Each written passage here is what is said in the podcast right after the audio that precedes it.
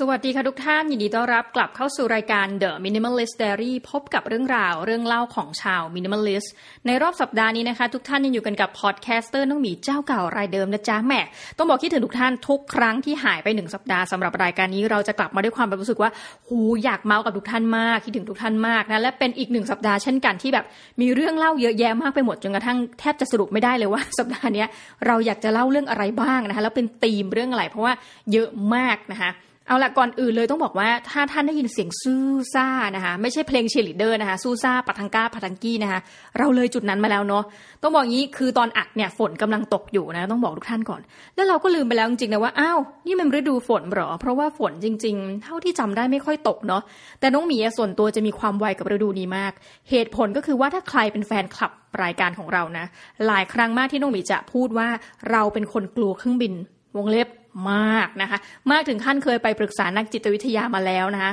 ยังไปไม่ถึงคุณหมอจริงๆควรจะอาจจะไปถึงนะ แต่ว่าเผอิญเวลาไม่มีก็เลยไประดับเลเวลนักจิตวิทยานะคะก็ค้นพบว่าเป็นปมสมัยเด็กที่นั่ง roller coaster ตอนเจ็ดขวบแล้วกลัว อันนี้เผื่อใครแบบกลัวเครื่องบินนะ ต้องบอกว่าอาจจะมีผลกระทบเกิดมาจากสมัยเด็ก ๆ เหมือนเราก็เป็นได้นะคะ แล้วน้องหมีก็ไปเจอเครื่องที่แบบ turbulence หนักมากนะคะ เครื่องฉุกเฉินบ้างอุ้ยหลายเหตุการณ์นะคะ ในชีวิตก็เป็นโรคกลัวเครื่องบินดังนั้นทุกครั้งที่เป็นฤดูฝนอะเราจะทำการ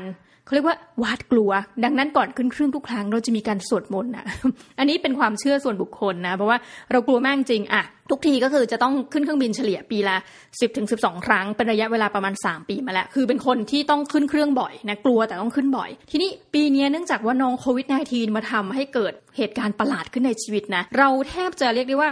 ตั้งแต่เดือนมกรามานี้ยังไม่ได้ขึ้นเครื่องบินมาเลยนะคะ เออ ก็เลยรู้สึกว่าอืมเป็นเหตุการณ์ที่ไม่ค่อยชินต้องใช้คำนี้ ไม่ชินหนึ่งแล้วถัดไปก็ยังคิดอยู่เหมือนกันนะว่าถ้าการขึ้นเครื่องครั้งถัดไปอะ จากเดิมที่เรากลัวแล้วพอขึ้นบ่อยๆ เนี่ยเราก็จะเริ่มชินคือกลัวแต่ชินนะรอบเนี้ยห่างไปสักห้าหกเดือนแล้วที่เราไม่ได้ขึ้นเครื่อง ดังนั้นแปลว่าถ้าขึ้นรอบหน้าเนี่ยอาจจะกลัวหรือเปล่านะอะไม่อยากจะบอทุกท่านวิดเรื่องราวที่แบบอะไรก็ไม่รู้ส่วนตัวนะ วันนี้ต้องบอกเลยว่ามันหลายเรื่องจนเราแบบเอ๊ะเราจะมาขมวดปมคุยเรื่องอะไรดีนะคะก่อนอื่นเลยต้องเล่าว่าจริงๆเนี่ยในสัปดาห์จริงๆเดือนโอ้เดือน 7 เดือน 8เนี่ยหลายมหาวิทยาลัยนะคะจริงๆต้องบอกว่าทั้งหมดนั่นแหละเขารู้แล้วว่าใครที่จะมาเป็นนิสิตนักศึกษาของท่านนะคะก็จะมีการเตรียมตัวสำหรับหลาย ๆ ที่เนาะอย่างของน้องมีเนี่ยมีทุกวิชาเลยที่เราสอนเนี่ยจะเป็นสอนออนไลน์ ร้อยเปอร์เซ็นต์นะอาจจะยกเว้นนิดหน่อยเช่นแบบวิชาปริญญาโท ซึ่งคนจำนวนไม่มาก แต่ที่เหลือเนี่ยสอนออนไลน์หมดเลยนะคะ เพราะว่าปีนี้เราได้รับผิดชอบนักศึกษาจำนวนเยอะมาก มีวิชาหนึ่งที่ต้องมีสอนวิชาเดียวเลยนะ รับผิดชอบนักศึกษาสี่พันคนแล้ว section ตัวเองเนี่ยมี 9 section รับผิดชอบ 2,000 กว่าคนนะทุกท่านก็พอจะนึกสภาพสติสัมปชัญญะน้องหมีนะว่าใกล้ใกล้ม้วยแล้วค่ะ ก็โอเคเราก็นั่งนับอยู่ว่าอะมีประมาณเท่าไหร่ปริมาณงานซึ่งหนัก จริงๆนะสำหรับเทอมเนี่ยเนาะทีนี้พอสอนออนไลน์เนี่ยมันก็จะกระทบ เกิดการเปลี่ยนแปลงหลายอย่างสำหรับนักศึกษาเองแล้วก็อาจารย์นะคะ ทีนี้หลายมหาวิทยาลัยรวมทั้งที่เราทำงานอยู่เนี่ยเขาก็จะมีกิจกรรม orientation กับเด็กนะแต่ว่าเหมือนกับปีนี้โฟกัสเป็นพิเศษ เพราะว่าเราไม่รู้จริงว่าเด็กเนี่ยชินหรือไม่ชิน เพราะว่าตอนสัมภาษณ์เนี่ยเราต้องมีคำถามเนี่ยที่เหมือนกับเราจะบังคับถามนะว่า นักศึกษาจ้านิสิตจ้าเรานักเรียนทั้งหลายที่เข้ามาเนี่ยคุณสามารถที่จะเรียนหนังสือแบบออนไลน์ได้ไหม ซึ่งแน่นอนว่ามันคือสอบสัมภาษณ์อะแล้วเด็กทุกคนก็ต้องตอบ เหมือนกับเป็นพล็อตเดียวกันมาเลยนะ ได้ค่ะไม่มีปัญหาเรียนออนไลน์ได้ค่ะ แต่ว่า ในชีวิตจริงเนี่ยเดี๋ยวเราต้องมาดูกันว่าเด็กมีปัญหาไหมในการเข้าถึงนะคะหลาย material ทั้งหลายที่มันจากออฟไลน์จะมาเป็นออนไลน์ ประการถัดไปนะคะการสอนออนไลน์เนี่ยต้องบอกเลยว่าโหสัปดาห์นี้ ถ้าจะเมาส์เรื่องการสอนออนไลน์นี่ยาวมาก เรื่องของเรื่องก็คือว่าอาจารย์หลายคนนะคะรวมทั้งน้องหมีเนี่ยไม่เคยทำการต้องบอกว่าเราเคยทำแล้วการสอนออนไลน์นะแต่ว่าทั้งหมดทั้งมวลเนี่ยมหาวิทยาลัยอาจารย์ส่วนใหญ่ใช้คำนี้แล้วกัน ไม่เคยทำการสอนออนไลน์นี่กล้าพูดนะว่าเป็นส่วนใหญ่นะคะจะมีแค่ส่วนหนึ่งแหละที่เคยทำอย่างคอร์สที่แบบเรียกว่า MOOC อะไรเงี้ยมาก่อนนะคือน้องหมีเคยทำอันนั้นมาก่อน แล้วก็รู้สึกว่าเออมันเรารู้สึกไม่ค่อย work นะ ทีนี้แต่รอบนี้เราจะต้องตั้งใจกว่ารอบที่แล้วนะถามว่ารอบที่แล้วไม่ตั้งใจหรอกก็คือรอบที่แล้วอะเรียกว่าตั้งใจเกินไปทุกท่านสอนครั้งแรกที่เป็นออนไลน์นะคะใส่แบบแต่งหน้าทำผมมาเลยนะคะแต่ว่าความไม่เป็นธรรมชาตินี่ขั้นสุดคือ ท่องบทแต่ทุกท่านจะมีบทเป็นหน้ากระดานออกมานะแล้วก็อันนั้นคือเป็นเทปที่แบบอยากไปเผาทิ้งมาก แล้วก็เหมือนเทปถัดไปเนี่ย ก็จะเป็นการนั่งคุยเหมือนเป็น conversation กับอาจารย์ท่านอื่นๆอะไรเงี้ยซึ่งบอกตามตรง เราก็รู้สึกว่าเราไม่ได้ engage กับผู้ฟังอะ่ะ เพราะเหมือนคุยกันเองท้ายที่สุดนะ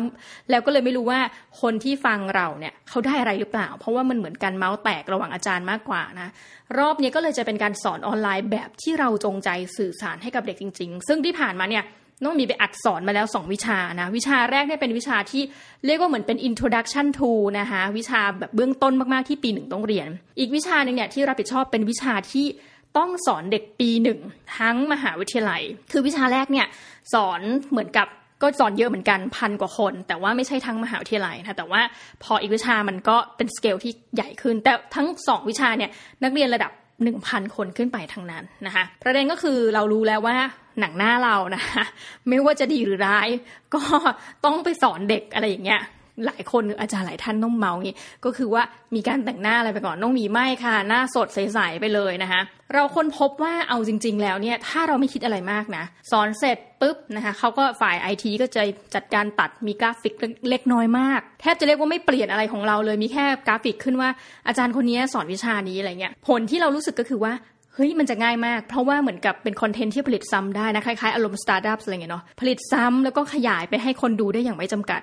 ถ้าเราไม่ care นะ เท่ากับว่าเราเอาคลิปเนี้ยใส่ปั้งแล้วก็จบเหมือนเจอนักศึกษาจะแค่ครั้งเดียวแล้วบอกว่าอ้าวไปดูคลิปนี้นะจ๊ะแล้วเจอกันกลางภาคอะอีกทีหนึ่งปลายภาคนะจ๊ะข้อสอบออกตามคลิปเลยนะคะ คือไม่มีเนื้อหานอกเหนือไปจากนี้นะคะ แล้วก็เนื่องจากว่าเป็นโควิด -19 เชื่อไหมอันนี้คือเศร้า แต่ว่าต้องบอกทุกท่านตามข้อเท็จจริงคือ พอเป็นโควิด -19 แล้วสอนสเกลเป็นพัน ไม่มีวิธีการใดที่จะรีบเร่งไปกว่าการสอบ นะคะเพราะว่าเวลาสอบปุ๊บเนี่ยมันจะมีกำหนดไทม์ไลน์ว่า สอบเสร็จนะคะกี่วันอย่าเรียกสัปดาห์ด้วยนะ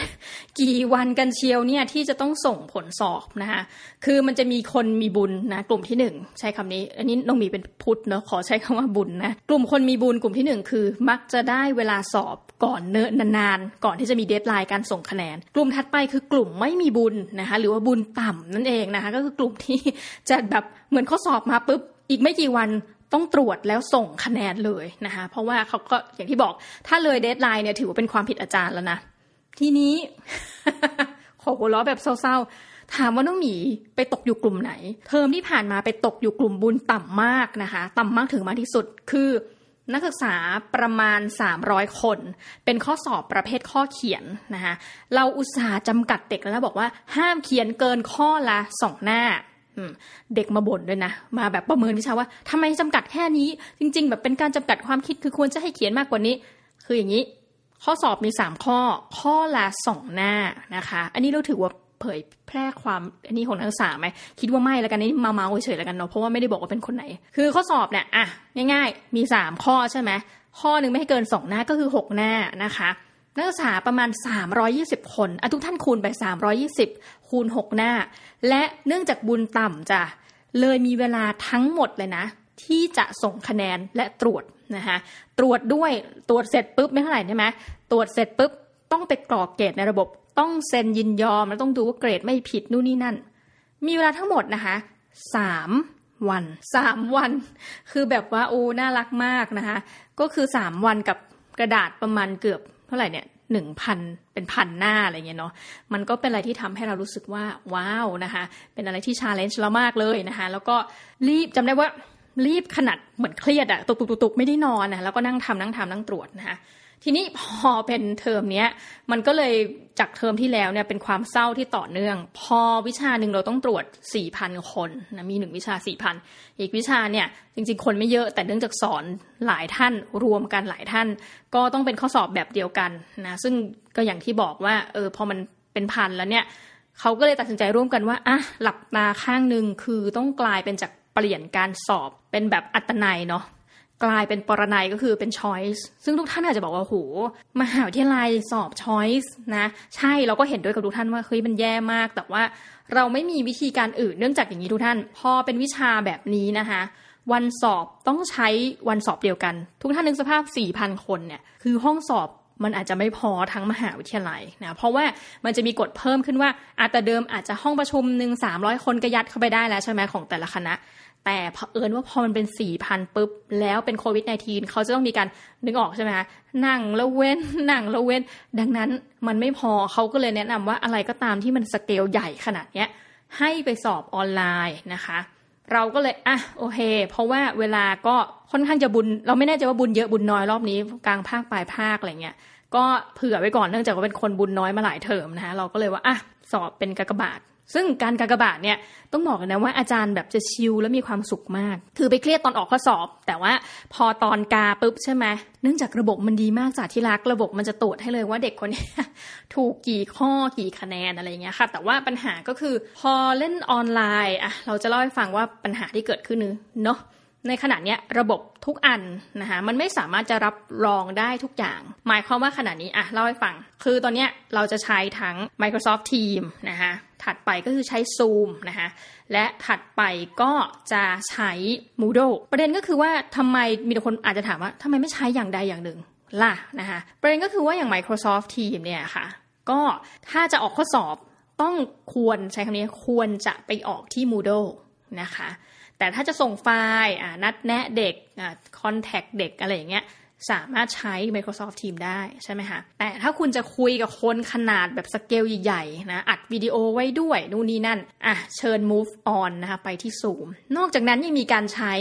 พวก Google Classroom อะไรอีกใช่ไหม ซึ่งเทอมเนี้ยบอกตามตรงว่า เออพักก้อนนะคะ คือไม่ใช้ Google Classroom สรุปเด็กเนี่ยต้องใช้เป็นสำหรับวิชาน้องหมีอย่างน้อย 3 อย่างนะหนึ่ง Moodle ไว้สอบ ซึ่งจริงอะ่ะ ทุกอย่างมันจะสะดวกมากกว่านี้เลยนะ ถ้าเราใช้ทุกอย่างผ่าน Moodle แต่เผอิญว่ามหาวิทยาลัยเนี่ยพยายามสนับสนุนให้เด็กเนี่ยลองหัดใช้ Microsoft Teams เราก็เลยต้องเลื่อน material การสอนเนี่ยใส่ทั้ง Moodle ใส่ทั้ง Microsoft Teams แต่เข้าใจว่าเมื่อเด็กปีหนึ่งเข้ามาเริ่มต้นด้วยวิธีการ MS Teams เนี่ยนางก็จะแบบว่าถนัดอันนั้นไง เราก็อะโอเคนะคะอะสอบ Moodle นะคะ material ทั้งหลายคลิปวิดีโอนู่นนี่นั่น ไปลง Microsoft Teams นะคะเจอกันที่ Zoom นะคะ ราะนั้นเด็กจะไม่เจอเราเลยนะ in person นะ เราก็จะแบบรีบบอกเลยว่า เฮ้ย แต่ละวิชาที่เราจัดทำขึ้นเนี่ยน้องหมีจะมี Facebook คือพยายามให้เด็กเข้าถึงทุกช่องทางอะค่ะ แล้วก็เอาคลิปไปลง YouTube ปรากฏว่าปัญหาดังนี้ เอ้ย ต้องเล่าเรื่องการสอนออนไลน์นี่มันเยอะสิ่งนะ คือสมมติเราไปอัดคลิปมา ดีงามมากนะคลิป คือเขาไม่ตัดเลย แล้วก็แบบหน้าสดอะไรไปใช่ไหมปรากฏพอเอาคลิป ซึ่งเราพอโหลดมาจาก Google Drive เนี่ยมันชัดนะ หน้าเราชัดอยู่ พอเอาไปลง YouTube ปุ๊บไม่รู้เกิดอะไรขึ้นทุกท่าน รูปแบบเบลออะไรเงี้ย คือเราก็ไม่ใช่ฝ่ายเทคนิชเชียนนะเราก็จะไม่แน่ใจว่าแบบเราจะแก้ไขยังไงนะ คือไปจิกเขามากเขาก็เหมือนเขาต้องรับผิดชอบหลายวิชา เราก็เริ่มแบบโอ้พารานอย่านะคะดังนั้นก็เลยรู้สึกว่าเทอมนี้จะมีบทเรียนอะไรมาเล่าให้ทุกท่านฟังพอสมควร คือมันก็อาจจะเป็นท่านบอกอุ้ยมันเป็นเรื่องการสอน แต่รู้สึกว่าเนี่ยมันคือเรื่องของการทำงานนะ มันมี challenge มากก็คือว่าเราจะแก้ปัญหาอย่างไรต่อไปอะไรเงี้ย แล้วก็ หลายวิชาเนี่ยที่เราสอนเนี่ยมีอาจารย์มากกว่าหนึ่งท่านเพราะแน่นอนน้องหมีไม่สามารถที่จะรองรับเด็กสี่พันด้วยตัวคนเดียวใช่ไหมเราก็มีทีมสอนอะไรเงี้ย ซึ่งพอแบ่งงานไปแต่ละคนเนี่ยก็จะเป็นคนละสไตล์นะดังนั้นเรารู้เลยว่าเด็กจะไม่ชอบอันนี้มากๆ คือหนึ่งวิชาพอคนสอนเกินสองคนปุ๊บ เด็กปรับตัวไม่ได้ รวมทั้งเราเองเราก็จะแบบไม่ค่อยโอเค แต่เนื่องจากว่ามันไม่มีหนทางอื่นต้องพูดกับทุกท่านอย่างนี้ มันไม่มีหนทางอื่นที่จะทำได้ เพราะว่าบางทีเขาจะเอาเป็นเหมือนกับค่าเฉลี่ยค่ะว่าอาจารย์สอนกี่คนนะหรือว่าจริง ๆ แล้วเนี่ยเราก็ต้องทำการซูมคุยกับเด็กอยู่แล้วนะในระหว่างวิชา คือมันจะง่ายมากถ้าพูดตรงๆเอาคลิปลงแปะปุ๊บเอา material ลงปุ๊บบอกเด็กว่ายเจอกันนะคะช่วงสอบอะไรอย่างเงี้ยหรือแทบจะไม่เจอด้วยซ้ำเพราะเด็กสอบผ่านระบบ ก็คือไม่เจอเลยสรุปอย่างนี้เนาะแต่น้องมีรู้สึกว่าเคยไม่ได้ เราต้องซูมเจอเด็กบ้าง เพราะว่าจะได้รู้ว่าเด็กลอสเมื่อไหร่อะไรยังไง ทีนี้มันก็มีปัญหาว่าพอซูมปุ๊บเนี่ยมันค่อนข้างเป็นพับลิกอะค่ะหมายความว่าคลาสหนึ่งของเราเนี่ยสองร้อยสามร้อยคน เด็กเองจะมีปัญหาจริง ๆ ในวงเล็บที่หลายคนไม่กล้าถามในคลาสแล้วเชื่อไหมพอเป็น Facebook Page บ่อยมากทุกปีต้องมาตอบคาถามตอนตีสามตีสองบางทีตีห้านะคะเคย consult เด็ก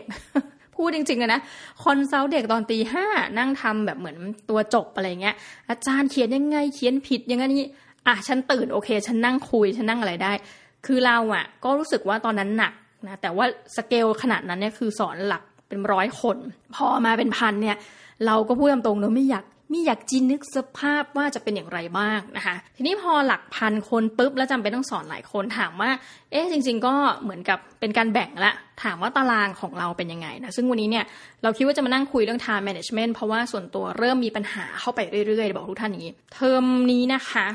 เราสอนจริง ๆ วิชาไม่เยอะจำนวนวิชาประมาณ 4 วิชานะคะก็คือมี introduction วิชาหนึ่งก็คือวิชาเบื้องต้น อีกวิชาที่สอนสำหรับเด็ก 4,000 ซึ่งเป็นวิชาเขาเรียกว่า Gen 1เนาะ General Education แล้วก็อีก 2 ตัวปรากฏว่าได้ข้ามศาสตร์เราไปสอนที่คณะครุศาสตร์อีกตัวหนึ่งแล้วก็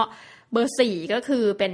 วิชาปริญญาโทนะซึ่งอันนี้แบบปอโทเนี่ยเราก็จะต้องเตรียมเนื้อหาค่อนข้างเยอะนะคะแล้วต้องละเอียดเพราะว่าคลาสมันจะเล็กและคำถามก็จะเยอะ อืแต่ถามว่า การสอนมีความแตกต่างไหมระหว่างตรีกับโท ส่วนตัวเนื่องจากว่าเป็นคนคนเดียวกัน เราก็จะไม่รู้สึกว่ามันคือความต่างคือสอนก็คือสอนน่ะนะแต่ว่าเนี่ยมีสี่ตัว แต่เผอิญว่าเป็นสี่ตัวที่อะอย่างวิชาเจนเอ็ดเนี่ยรับผิดชอบประมาณ9 section 2,000 กว่าคนนะครับยิ้มแห้งๆนะประมาณ 2,000 กว่าคน9 section ที่เหลือเนี่ยก็จะเป็น section เดียว แต่นั่นก็คือมากพอแล้วนะตารางเนี่ยจะเริ่มตั้งแต่นะมีสอนทุกวันเว้นวันพุธ วันเสาร์ก็มีสอนนะคะพอดีตอนแรกจำตารางผิดนึกว่าต้องสอนวันอาทิตย์เย่ดีใจนะคะกลายเป็นว่าเสาร์เนี่ยสอนสองตัวปริญญาโทช่วงเช้า คอร์สหนึ่งที่ครุนะคะแล้วก็ปริญญาโทช่วงบ่ายอีกคอร์สหนึ่งที่คณะตัวเองอะไรประมาณเนี้ยแล้ววันอาทิตย์ได้หยุดนะคะ วันพุธไม่มีสอน แต่วันพุธจะเป็นวันที่ทั้งมหาวิทยาลัยพยายามที่จะใครจะประชุมอะไรเนี่ยให้มาประชุมวันพุธประมาณนี้เราก็เลยจะต้องเป็นวันที่มีไว้ประชุมคืออย่างน้อยเนี่ย ในสี่พุธใช่ไหมในเดือนเนี่ยหนึ่งพุธและต้องไปละวันประชุมนะแล้วอีกสามพุธเนี่ยเดี๋ยวมันจะมีเรื่องอื่นมาเองคือประชุมเรื่องอื่นที่ไม่ใช่ประชุมระดับสาขาวิชาไม่ได้ประชุมระดับภาควิชาอะไรเงี้ยเนาะ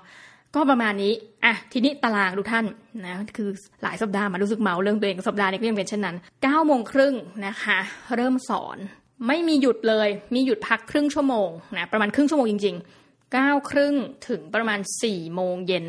นะนี่ก็คือเริ่มสอนปุ๊บ และจะมีทุกวันคือจาก5วันเนี่ยจะมีอีก2วันก็คือรู้สึกจะเป็นอังคารกับศุกร์เนี่ยที่ต้องสอนตั้งแต่ประมาณ4โมงครึ่งนะคะก็คือได้พักอีกครึ่งชั่วโมง จากสี่โมงพักถึงสี่โมงครึ่งสี่โมงครึ่งสอนต่อช่วงเย็นแบบถึงหกโมงเย็นอะไรประมาณเนี้ยก็แสดงว่าจันทร์อังคาร พระหัสศุกร์คือเต็มวันนะคะก็คืออย่างน้อยอะเก้าครึ่งถึงสี่โมงนะ บางวันก็เก้าครึ่งถึงหกโมงครึ่งหกโมงกว่าอะไรแบบเนี้ย ซึ่งมันก็จะเป็นอะไรที่มีเวลากินข้าวครึ่งชั่วโมง เราก็คิดละนะคุยกับอาจารย์ที่ทำงานด้วยกันเนี่ยต้องเป็นแก๊งทำงานเยอะเหมือนกันเนี่ยว่าเฮ้ยถ้าอย่างเงี้ยเราต้องเตรียมข้าวมาก่อนเลยนะคะเพราะว่า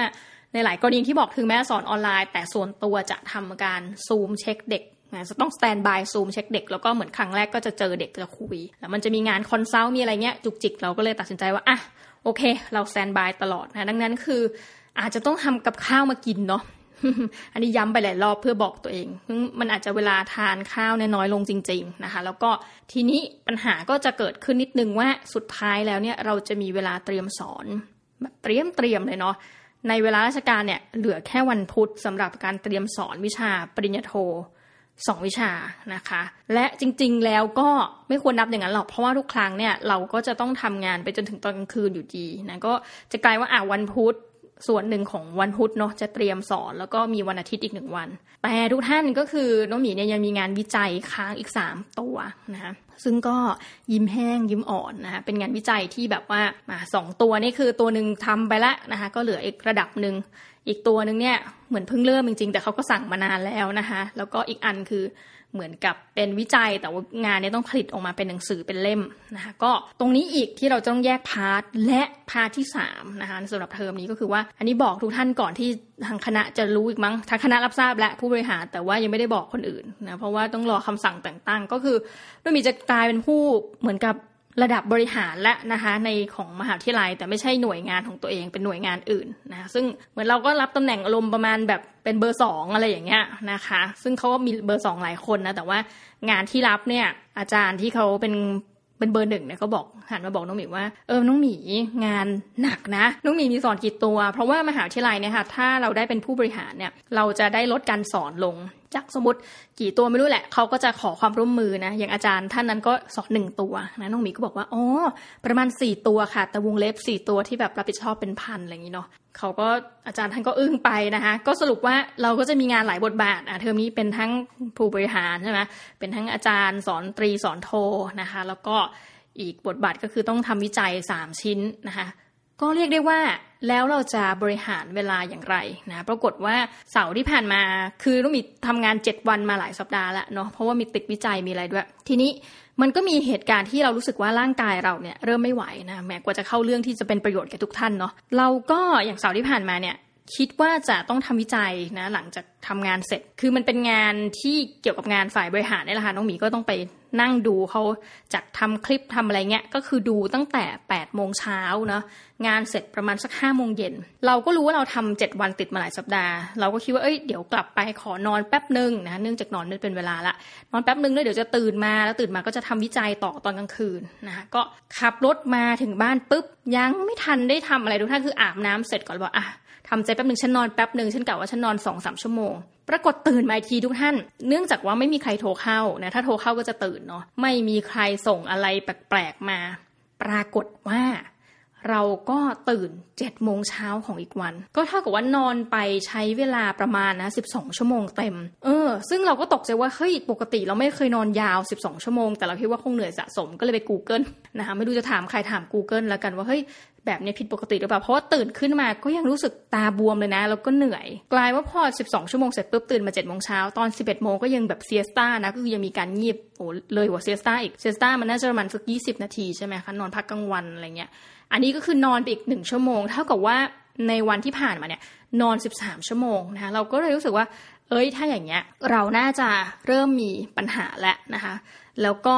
มันกินไม่เป็นเวลาแล้วก็นอนไม่เป็นเวลานะก็รู้สึกว่าเอ๊ะถ้าเช่นนั้นเราควรจะมีการ time management อย่างไร ในฐานะที่งานค่อนข้างเยอะ สัปดาห์ที่ผ่านมาน้องหมีก็เลยมีการนัดกับตัวเอง อยากจะแบบฮิวตัวเองใช้คำนี้ รู้สึกว่าทางออกคือการนั่งร้องไห้นี่พูดจริงๆนะไม่ได้พูดเล่นคือ รู้สึกว่าการร้องไห้มันน่าจะทำให้เรากลับมาและแฮปปี้ขึ้น คือพอมันเครียดเนี่ยเราก็รู้สึกว่า ผลที่แย่คือเราจิกคนนู้นคนนี้มากนะคือสัปดาห์ที่ผ่านมาก็เล่าเรื่องนี้ไปใน Minimalist Diary แล้วนะ ปรากฏว่าอาการนี้ยังไม่หยุด นะคะเพราะว่าเรามีอีกหนึ่ง job ด้วยนะก็คือบริหารเพจของตัวเองใช่ไหม The Infinity แล้วก็มาทำพอดแคสต์มาเอานู่นเอานี่ลงอะไรเงี้ยปรากฏว่ามันก็มีข้อผิดพลาดนะหรือว่าคนที่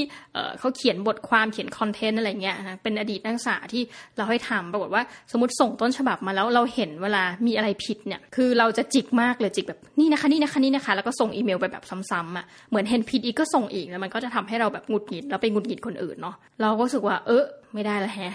ยังไงดีเนี่ยนะเพราะว่ามัน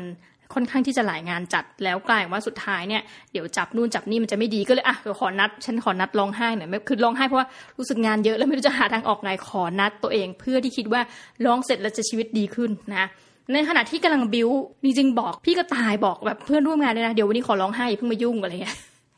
บอกเพื่อนร่วมงานบิวบิวบิวบิวบิวนะคะทุกท่านกำลังนั่งแบบเป็นคลืนที่แบบจริงๆต้องนั่งวิจัยแต่ไม่เอาแล้ววันนี้จะร้องไห้เหมือนกับอยู่ดีๆ เป็นอะไรกันไม่รู้ รุ่นพี่ที่ไม่ได้เมาส์กันนานโทรมาหานะคะแล้วก็บอกว่าทันทีที่รับรุ่นพี่ก็บอกว่า คือเราก็อยากรู้ว่าคุยเรื่องอะไรเพราะไม่ได้โทรนาน ปรากฏว่าท่านก็นั่งบ่นเรื่องงานเหมือนกัน เป็นเหมือนกับผู้หญิงสตรีวัยสามสิบกว่าที่เหมือนกับพี่เขาได้โปรโมทนะก็เหมือนกับไม่เชิงโปรโมทเขาบอกได้ย้าย แผนกงาน แต่เป็นแผนกที่หนึ่งเขาไม่ถนัด แต่ความรับผิดชอบเยอะขึ้นมาก เราก็บอกว่าเฮ้ยโทษนะมองจากเราเนี่ย ในมุมหนึ่งก็เป็นข้อดีคือแสดงว่าเขาเห็นศักยภาพพี่ใช่ไหมเขาบอกเออมันก็คุยไปก็อืมก็ใช่แหละอะไรเงี้ยแต่ฉันก็ไม่ชอบไงแบบเอออะไรเงี้ย พี่เขาก็เหมือนกับมาระบาย เราก็เลยเล่าให้พี่ฟังแลกกันนะว่าแบบว่าโอ้ยนี่กำลังพอดีจะลังจะนัดร้องไห้เลยพี่โทรมาก่อน ก็เลยคุยกันแลกเปลี่ยนกัน กลายเป็นว่า เป็นการคุยใช้เวลาเป็นชั่วโมงนะคะแต่ฮิลทั้งคู่ พี่เขาก็เหมือนรับฟังเราว่าอะไหนว่ามาซื้องานเธอที่ว่าเยอะอะไรเงี้ยเพราะว่าเราก็รู้สึกว่าพี่เขาเนี่ยมีความรับผิดชอบเยอะมากในระดับองค์กร พอเล่าเสร็จปุ๊บพี่เขาบอกว่า ฉันว่าฉันว่าแกหนักไปนะฉันว่าแกต้องปฏิเสธบ้างก็คือเขาเองก็รับทราบถึงความหนักของงานเราเนาะก็ฮิลฮิลฮิล เสร็จแล้วพอกดวางสายคือมันรู้สึกดีมากดูท่านแล้วสุดท้ายวันนั้นก็ไม่ได้ทำงานต่อเนาะแต่ว่ามันรู้สึกแง่หนึ่งขำๆเลยคือว่าอุ้ยเวลาที่จะร้องไห้ยังไม่มีเลยนะอุตส่าห์นัดไว้แล้วว่าจะร้องวันเนี้ย ก็ไม่ไม่ได้ร้องอะไรอย่างเงี้ยนะก็ก็เลยรู้สึกว่าแต่มันดีตรงที่ว่าเออได้คุยกับคนนะจุดหนึ่งที่เรารู้สึกว่าเฮ้ยกลายเป็นเรื่องสำคัญของการ time management นั่นก็คือว่าสุดท้ายแล้วถ้างานมันเยอะเกินที่มนุษย์คนหนึ่งจะรับได้อะค่ะ เราคิดว่ากราฟสี่อันที่เช่นว่าด่วน ใช่ไหมที่บอกว่าไหนต้องทำก่อน เช่น ด่วนสำคัญอย่างเงี้ยต้องทำก่อนนะคะด่วนไม่สำคัญก็ต้องทำเหมือนกันนะ ไม่ด่วนไม่สำคัญไม่ต้องทำอะไรแบบเนี้ยซึ่งสุดท้ายแล้วเนี่ย เรารู้สึกว่าการทำบล็อกเหล่านั้น แต่ว่าบางทีมันไม่ตอบโจทย์เราอย่างตอนนี้ค่ะก็ขอตัดตรงนั้นไปเลยนะหรือว่าจะทำไอตัว tomato 25 นาทีใช่ไหม25 นาทีโฟกัสงานให้พัก 5 นาทีกลับไป 25 นาทีใหม่ คือทั้งหมดทั้งมวลที่พูดมาเนี่ยมันพูดพูดได้สวยมาก แต่ข้อเท็จจริงคืออย่างน้องหมีเนี่ย งานเหมือนกับเราพยายามทำ time boxing เนี่ย มันก็ไม่เวิร์กเพราะว่าบางอันเนี่ยมันยาวนานกว่าที่เราคิด ไม่ได้ยาวนานกว่าแบบ 30 นาทีอะไรอย่างนี้นะ ต่อวัน กลายเป็นว่ายาวนานกว่าต่อวัน ถามว่าเอ้ยถ้าเช่นนั้นแล้วเนี่ย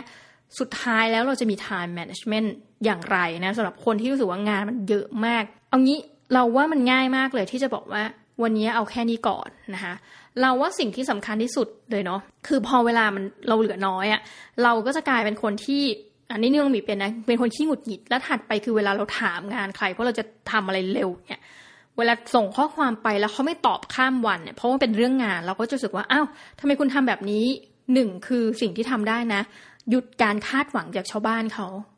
ว่าจะให้เขามาตอบอะไรนะ คือถ้างานจะเสีย เพราะว่าเหตุว่าเป็นเพราะเขาเป็นส่วนหนึ่งเนาะหมายถึงว่าเราเล่นงานจากเขาเขาไม่ส่งให้ นั่นก็ต้องยอมรับค่ะว่า เออ สุดท้ายงานมันก็เสียนะแต่ว่าเราได้ทำส่วนของเราและผู้นี้จริงๆเลยนะแล้วคนอื่นจะเป็นยังไงเป็นเรื่องของเขานะเอานี้เป็นงานเราที่เกี่ยวกับคนอื่นก่อนเนาะถัดไปคือท่องจริง ๆนะท่องไว้ว่า อะสุดท้ายแล้วเรามีสกิลมีสติปัญญา มีกำลังได้เท่านี้ ในงานที่ล้นมือนะสิ่งถัดไปที่รู้สึกว่าเป็นการช่วยเรื่อง time management นะคะ คือมันอาจจะไม่ได้ทางตรงนะ แต่เป็นทางอ้อ แต่สิ่งที่ต้องทำคือการคุยค่ะเช่น การเลื่อนส่งงาน พร้อมอธิบายเหตุผล เราเชื่อว่าอะไรก็ตามแต่ที่มีการคุยวงเล็บแต่เนิ่นเช่นเรารู้แล้วว่า อะ อันนี้ไม่ทันแน่นอน อย่าไปบอกนายตอนกลางคืน เพื่อที่จะบอกว่าเช้านี้ไม่ทัน ให้บอกไปเลยว่ากำลังเกิดอะไรขึ้นนะคะ วิธีการบอกคือสำหรับเรานะที่ดีมากเลยคือการบอกเป็นระยะ บอกไปเลยให้สัปดาห์นี้เหมือนสิ้นสุดอะสรุปสัปดาห์นี้มันเกิดอย่างนี้ขึ้นนะคะ แล้วเดี๋ยวอะโอเค ถัดไป สัปดาห์หน้าปัญหาอะไรเกิดขึ้นอีกคือ report เป็นระยะค่ะ คือล่าสุดน้องหมีได้งานที่ฝ่ายบริหารเขาให้มาเนี่ยงานบริหารของเราเนี่ยให้ติดต่อกับดาราอะนี้แล้วกันถ้าท่านมีใครมี connection บอกเราด้วยนะให้ติดต่อดาราเพื่อที่จะเอามาทำงานอะไรบางอย่าง แล้วดารานี้ต้องเป็นดาราแบบ ระดับที่เขารู้สึกว่าเป็นซุปตาร์นะในเลเวลที่แบบเอ้ยพูดไปใครก็รู้จักอะไรเงี้ยอาจจะไม่ต้องถึงขั้นพี่เบิร์ดอะไรอย่างนี้เนาะนั่นก็แบบอาจจะท่านก็คงไม่ว่างอะ่ะแต่ว่าเอาเป็นดารานะหรือนักร้องผู้มีชื่อเสียงที่อะมีคนรู้จักติดต่อยังไงก็ได้นะคะ ให้ครบอย่างน้อยนะตอนนี้ 3 คนนะแต่ว่าโปรเจกต์เต็มจริง ๆเขาอยากจะได้ 10 คน แต่ว่าเอาเอาตอนนี้ก่อน 3 คนนะทีนี้ผู้บริหารเนี่ยประเด็นก็คือว่าน้องหมีทำงานกับหลายคน เขาไม่ได้มารู้หรอกว่าเราอะ มีงานอะไรอื่นอีกไหมใช่ไหมสิ่งที่เขารับรู้คือต้องเป็นเหมือนกับรับรู้คืองานนี้ต่องานนี้คือหมายถึงว่าเขาก็มองเราในฐานะว่าที่อยู่วงเล็บผู้บริหาร เขาไม่ได้มามองหรอกว่าน้องหมีต้องสอนคนสี่พันหรืออะไรหรือว่าเขาอาจจะรู้นะแต่มันไม่ใช่เรื่องของเขาเออจริง สิ่งที่น้องหมีทำคือพออาจารย์เขาจะถามมาเรื่อยว่า นัดหรือยังนัดหรือยังนะน้องหมีก็เลย report ไปแล้วว่าอาจารย์ วันไหนได้ใครเราจะรีบบอกก่อนเลย วันนี้ได้คนนี้แล้วนะ อาจารย์คะ เดี๋ยวจะช้าหน่อยเพราะว่าอันนี้หนูไม่ได้ติดต่อเอง อันนี้ฝาก AE อ่าทำไมต้องฝาก AE ไม่ทำเองล่ะ เหตุผลเพราะอย่างนี้คือมีการชี้แจงเป็นระยะค่ะ แล้วเราก็เลยรู้สึกว่าพอทำแบบนี้ปุ๊บคนก็จะเข้าใจเรามากขึ้นว่าอ๋อคุณไม่ได้ช้า คุณไม่ได้ไม่มีความรับผิดชอบ แต่บางอย่างมันกำลังอยู่ในกระบวนการ แล้วบางอย่างมันอยู่นอกเหนือมือคุณออย่างเช่นบอกว่า ตอนนี้ค่ะบอกผู้จัดการน้องไปแล้ว เดี๋ยวเขาจะกลับมาบอกแล้ว ถ้าเกิดอะเราก็จะมีเดทไลน์ว่า ถ้าสักวันนี้เขาไม่โทรมาเดี๋ยวหนูจะโทรกลับนะคะอาจารย์อะเพราะว่าจริง ๆ โครงการผ่านแล้วเนี่ยเราต้องรีบใช้เงิน เราก็เลยบอกว่าเฮ้ยอันนี้มันเป็นเหมือนกับสิ่งที่ไม่ได้ตรงหรอกเนาะกับเรื่อง time management แต่ว่าเราว่ามันช่วยได้นะคะอะมีสองข้อหนึ่งคืออะไรที่มันไม่ได้เกี่ยวกับคุณน่ะ มันอยู่นอกเหนือจากคุณคือ คุณต้องไปดีลงานเขาแล้ว เขาไม่ทำเขาไม่ตอบเขาไม่อะไรคือ เราทำดีที่สุดแล้วนะนั่นมันเรื่องของเรา และเขาจะไม่ตอบเพราะฉะนั้น นั่นเป็นบทบาทเป็นหน้าที่ของเขา แล้วเราทำได้เท่าที่ส่วนของเราอะจะทำได้นะประการถัดไปคือถ้างานมันล้น time management มันคือยังไงมันไม่ไหวจริง ๆ คุยรายงานเป็นระยะ ผู้บริหารผู้ใหญ่เจ้านายจะได้รู้ว่า เฮ้ยมันเกิดอะไรขึ้นนะคะอีกประการประการที่3นะในส่วนของ time management คือนี้เราต่อขอตัดทุกทฤษฎีอื่น ๆ ออกเนาะเอาสิ่งที่ตัวเองได้เรียนรู้นะคะก็จะเป็นการเขียนอยู่แล้วนะคะ คือหลายคนเลือกที่จะเขียนว่า to do list รายวันใช่ไหมนุ่งมีเนี่ยจะเป็นคนหนึ่งที่เขียนนะคะ รายปีมาก่อน ก็คือจะมีตารางถ้าตารางอะไรก็ตามแต่ที่เรามีในมือต้องเป็นตารางรายปีก่อนนะคะอ่ารายปี รายเดือนนะคะ แล้วก็รายวัน แต่เดิมเคยทำรายสัปดาห์บอกทุกท่านเลยไม่เวิร์ก นะคะคือมีรายปีเดือนสัปดาห์ไม่มีวันไม่ work เพราะสุดท้ายแล้วเราก็จะ skip ว่าเฮ้ยอันนี้เอาไว้ทำพรุ่งนี้ของสัปดาห์นี้ สุดท้ายวันอาทิตย์อย่างเงี้ยมันก็งานจะมากอง ดังนั้นเราก็จะมีชั่วชั่วไปเลยรายวัน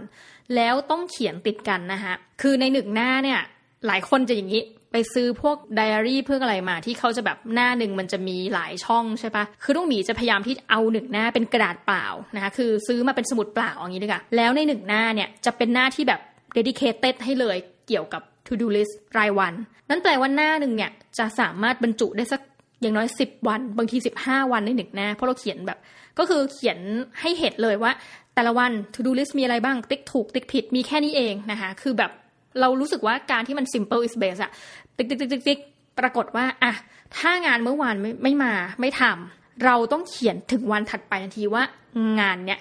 ดังนั้นในหนึ่งหน้าน้องหมีสามารถที่จะเห็นตัวเองได้ แทบจะเรียกว่าอย่างน้อยครึ่งเดือนว่าเฮ้ยเราสกิปงานไปกี่งานเนี่ย แล้วมันไปตกเป็นบทบาทวันถัดไปแล้วทำให้งานอื่นมาดีเลยนะคะอันนี้เป็นสิ่งที่เราจะเห็นเลยหลายคนบอกว่าให้เริ่มทำสิ่งที่สำคัญที่สุดก่อน อันนี้เห็นด้วยนะไม่ใช่ไม่เห็นด้วยแต่ข้อที่จริงอนน้องมีเป็นคนขี้เกียจนะน้องเป็นขี้เกียจมากแล้วก็เป็นคนที่ในบางกรณีอะพูดลึกๆเลยนะว่าเนื่องจากคนขี้เกียจแล้วก็จะรู้สึกไม่อยากทำสิ่งที่สำคัญที่สุดก่อนนะแต่ว่าดังนั้นอะ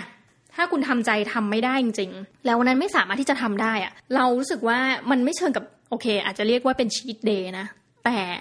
เราจะเห็นคอนซ e เควนต์ของมันเองค่ะ เราก็ลองติ๊กไปสิว่าทำทุกอย่างอะแล้ววันนี้ทำไม่ได้ คือพอมันเห็นหน้าเดียวกันอะมันเห็นมากๆเข้าทุกท่านเชื่อไหมใจมันจะให้ทำเอง เพราะในสุด at the end of the day อะเนาะ at the end of the week at the end of the month มันงานทุกอันเนี่ยมันมี deadline เราก็รู้สึกว่าอะถ้าคุณทำใจไม่ได้ในการทำงานสำคัญก่อนอะเราไม่ว่ากัน to do list อันอื่นวนๆๆไปก่อน แต่สุดท้ายแล้วเนี่ย สมมุติวันนี้ทำไม่ได้ใช่ไหมคะเก็บขมวดอันนี้ไว้เชื่อไหมว่าสัก ขมวดอันนี้ไว้แล้วก็เขียนตัวโตๆว่า อันนี้ปกติอันไหนเราไม่ทำไม่ได้เราจะกากบาททับปึ้ง แล้วก็ไฮไลท์สีส้ม เราจะเห็นว่าถ้าไฮไลท์สีส้มเยอะมันจะกดดันตัวเอง เองจริง ๆ นะว่าสุดท้ายแล้วเดี๋ยวเราจะต้องทำจนได้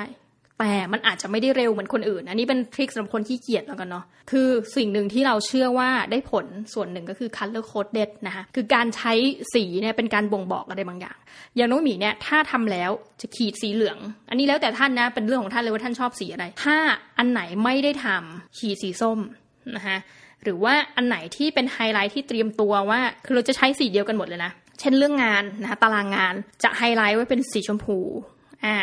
ถ้าตารางที่ว่างานชิ้นนี้เช่นงานวิจัย submitted นะคะเอาเสร็จแล้วสีเขียว เพื่อจะได้รู้ว่าแต่ละเดือนอะเราสีเขียวไปกี่ชิ้น งานชิ้นใหญ่ๆนะที่เป็นสีเขียวนะส่วนเหลืองก็จะเห็นว่าเฮ้ยเดือนหนึ่งเรามีงานงานนอกก็เยอะไหมเนี่ยนะคะอย่างพอดแคสต์จะมีสีเหมือนกันนะก็คือเป็นสีน้ำเงินนะก็ขีดไปเลย เวลานับอะมันนับง่ายจริงๆทุกท่าน และอันนี้คือเรียงกันในตารางรายเดือนนะเรียงกันทีเดียวปุ๊บ คือรู้สึกดีมากพอเห็นปุ๊บมันนับได้เลยอย่างเดือนที่แล้วมิถุนายนเนี่ยเชื่อหรือไม่ยังไม่ยังไม่อยากจะเชื่อเลยนะเพราะว่ารู้สึกอีกนิดนึงก็จะสามารถเป็นอาจารย์นพดลร่มโพธิ์ได้แล้วที่ท่านจัดทุกวันใช่ไหมเดือนที่แล้วอะน้องหมีเขียนขี้เกียจขี้เกียจนะจัดพอดแคสต์ไปทั้งหมด 27 episode นะคะในหลายรายการรวมกันเนี่ยพอนั่งนับแล้วแบบเออ มันก็จะเห็นว่าสิ่งที่เราคิดว่าเราไม่ productive ด้วยความที่ทำไดอารี่พวกเนี้ยนะคะไดอารี่ตารางทั้งหลายเนี่ย เออมันจะเห็นได้ว่าเอาจริงๆเออยูก็ not bad นะอะไรอย่างเงี้ยให้กำลังใจตัวเองนะคะ เอาละนี่ก็คือวิธีการที่ 3 ก็คือพูดถึงเรื่องราวมากมายเกี่ยวกับการจัดตารางเนาะทำนู่นทำนี่นะคะ นี่ก็เป็นวิธีที่เราคิดว่ามันได้ผลสำหรับเราเนาะแล้วก็ถัดไปก็คือว่าอะข้อ4นะคะเราก็รู้สึกว่าความที่นะคะมันเป็นเรื่องเกี่ยวกับทางใจแล้วกัน คือถ้าไม่ไหวเนี่ยให้ไปนอนพักนะคะงานเยอะนะ คือถ้าสมมติงานเยอะงานเยอะจัดตารางไงดี